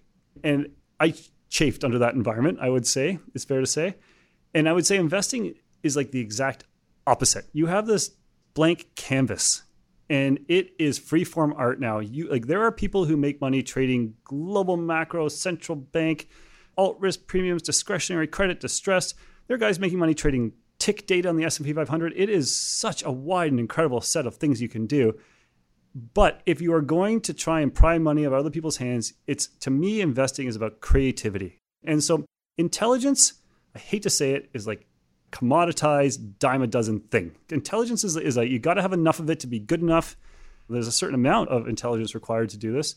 I think investing is about creativity and about passion, and then enough you know intelligence to get the stuff what you need. But it's that intersection of creativity and passion and intelligence. I think is super super important, and that's what you have to demonstrate. And not to say those are easy things to demonstrate, but if you're trying to impress someone or if you're trying to get into the space, you've got to know that. Look, I think in investing, if you want to get excess returns, you have to be doing different things. Like you, you can't be doing the same thing as everyone else and expect to do better than them. And so the question is, well, how do you do different things than everyone else? And this is an existential question for every single manager and every single hedge fund. If you're doing the same thing, you know, and so a hedge fund can be different because it's got a, a massive protective moat. It's got resources, technology, infrastructure, something that allows it to defend its moat, or it can be different because it's got creative, intelligent people who come up with new ideas who are passionate. And then and in behind that, the most important thing for the culture of the hedge fund to support that is the right culture to support and nurture that creativity. And if you run into a culture where it's like every single person feeding ideas up to an individual and it's not a culture of open discussion and open debate, like it's not going to work. if you're in a world where you're trying to be creative and you're trying to be innovative, it also requires, I really think, open and honest debate with people who you enjoy debating with to really tease out ideas. Because I think like the most dangerous thing a quant can do and can ever do is sit in a corner by themselves and try and build a model on their own. I think that's very risky. It's very dangerous. There's just too many assumptions. There's too many cheats. There's too many cheats to yourself, too many mistakes. And also, I really think I've always thought investing is a collaborative process, and it has to be. So, from my perspective, if you're a PM coming into it and you're trying to get into systematic investing, and now there's a toolkit, a set of toolkits you need to have. It's math, it's statistics. It's not crazy complicated math or statistics. It doesn't have to be anyway. I know the machine learning can get a bit wild. It's computer science and it's some finance. So it's a pretty broad. I think like this is why I think it's such a cool place. Like it's such a neat intersection of, of a lot of disciplines. But I think a lot of people who are really, really successful come at it from the side. I, I almost think like being classically trained has been a detriment for a lot of investors for quite a while. Everything we did at Teachers, we kind of made up on our own. We were given an incredibly incredibly nurturing supportive environment. We had some really cool people around and, and then we just went at it. We debated. We like we got kicked off floors all the time because we were shouting at each other but it was always it was always positive. It was always supportive but you know it was trying to get to the answer. And if you don't trust the people that you're working with if they don't agree with you the last thing you want is a culture where people go yeah I, I don't agree with what you're saying but that's your thing and i'm going to do my thing and we're just going to like give each other our thing. I think that's very very dangerous. To me that in all of that what do you tell the pm the aspiring pm there's a lot of skills mixed into all of that communication is super important the ability to work in a team is super important. The ability to hear a good idea and adopt it, or to have a good idea and sell it, like those are equally important skills. Or have a good idea that doesn't work out after discussing it and not having your ego bruised enough. Yeah, oh, and yeah, drop 100%. it and move on. It has to be open, honest debate and discussion and the ability to look when I put my team together at teachers, like one of the first things I did is I went, we're all sinking and swimming together. I don't want anyone coming and going, I built this model and it did well this year and I want to get paid more and someone else, you know, it's like when someone comes to the group and starts to sell an idea or pitch an idea, or we're going to work on it, and if you don't like it, you have to. That's on you, and you have to debate it until you either get comfortable or you don't. Until we get to a point where everyone's comfortable, and then after the fact, we all own it, and that's super super important to me. I really don't like siloed approaches where this is mine and this is yours, and I think you get all sorts of local optimization problems, and you get all and not to. I just don't think the product is as good. Hundred percent, and I think firms that are able to get that right have a huge advantage that was a meandering and probably not perfect answer to your question. I, I could probably soundbite it better. it's like, you know, no, there was a pearl necklace in there. That was great. You, you got to be smart. You got to be a good communicator. You got to be a good team player. You got to be passionate. At the end of the day, though, this is like there's like what you're trying to do is is I think investing to me is like you create a puzzle for yourself and then you try and solve it, and then you try and solve it again, and then you try and come up with a new puzzle. And like I, that's what I feel like this space is. Much like your career, one of the things I think to note is that you don't have to do all those things at once. These are skills you develop over your career. Okay, so the next find a good mentor. like it's at the end of the day, don't try and reinvent the wheel yourself. It takes a long time and it's terrible. Find a good group of people and learn from them and pick up on it. Yeah, definitely. But I mean, my other point is like I think this stuff is so much fun. So I always say for sure, do it. It's an incredible career, and you're never going to find yourself bored. Hundred percent. Well, I can pretty well guarantee that no one's going to listen to this at more than 1.25 times. Maybe a That- 0.5 for the first time. Very high level of confidence. Unless they go back in time. That's right. Chris, this has been really fun and really illustrative. And I think there's going to be a wide group of listeners who are going to get a lot out of this. And I want to thank you for coming in and for your time and for sharing and being so open about your experience and your thinking. And looking forward to taking a lot of these different threads offline. There's a lot of grist for the mill. Even that first meeting, that first lunch, it was a little bit of what we have internally here a little bit of contentious battle, different opinions. It was fantastic. Had to have you on the podcast. You're never going to find anyone who says I don't like debating. So I absolutely love it. Yeah, this is great. And I think you guys are doing some really cool stuff. So I really enjoyed it. Do you have a name for your company yet before we go? So uh, it's going to be called Castlefield Asset Management, which was the road I lived on in Toronto when, when I was building a lot of these models. And I mean, I think it's still six months out. I think it's going to be some neat stuff for the 32nd version of it is being working what I'm going to call like the second generation alternative risk premiums that are, are looking for other dislocation and crowdedness. Right. So you're going to try a little bit. This is a bit about providing orthogonal bets to that same space. Yeah, the key is like so I've got 20 to 25 independent ideas or models, and each of them is uncorrelated with beta, uncorrelated to stocks and bonds, but also like vitally important, uncorrelated to all the alts. So uncorrelated trend following and carry and momentum and vol selling and What is uncorrelated? What's that Zero. number? The average cross correlation term of all 20, 25 models is like 0.05, and the correlation to carry is zero. The correlation of momentum is zero. The correlation, you know, so I think like from that perspective, I think it's a really nice piece for an investor who already has the beta and the alts, which they should have. It has a risk parity process, which they should have, and the, so this is something that will fit in very nicely to that portfolio. Well, looking forward to continuing our chats as you develop that and the firm. We'll have you back on once you have fully fleshed out product. If it does well. So, yeah. we'll see what the backlash is. Excellent. Thanks, Chris. All right, thank you very much. Thank you for listening to the Gestalt University podcast. You will find all the information we highlighted in this episode in the show notes at investresolve.com forward slash blog. You can also learn more about Resolve's approach to investing by going to our website and research blog at investresolve.com, where you will find over 200 articles that cover a wide array of important topics in the area of investing. We also encourage you to engage with the whole team on Twitter by searching the handle at InvestResolve and hitting the follow button. If you're enjoying the series, please take the time to share us with your friends through email, social media, and if you really learned something new and believe that our podcast would be helpful to others, we would be incredibly grateful if you could leave us a review on iTunes. Thanks again, and see you next time.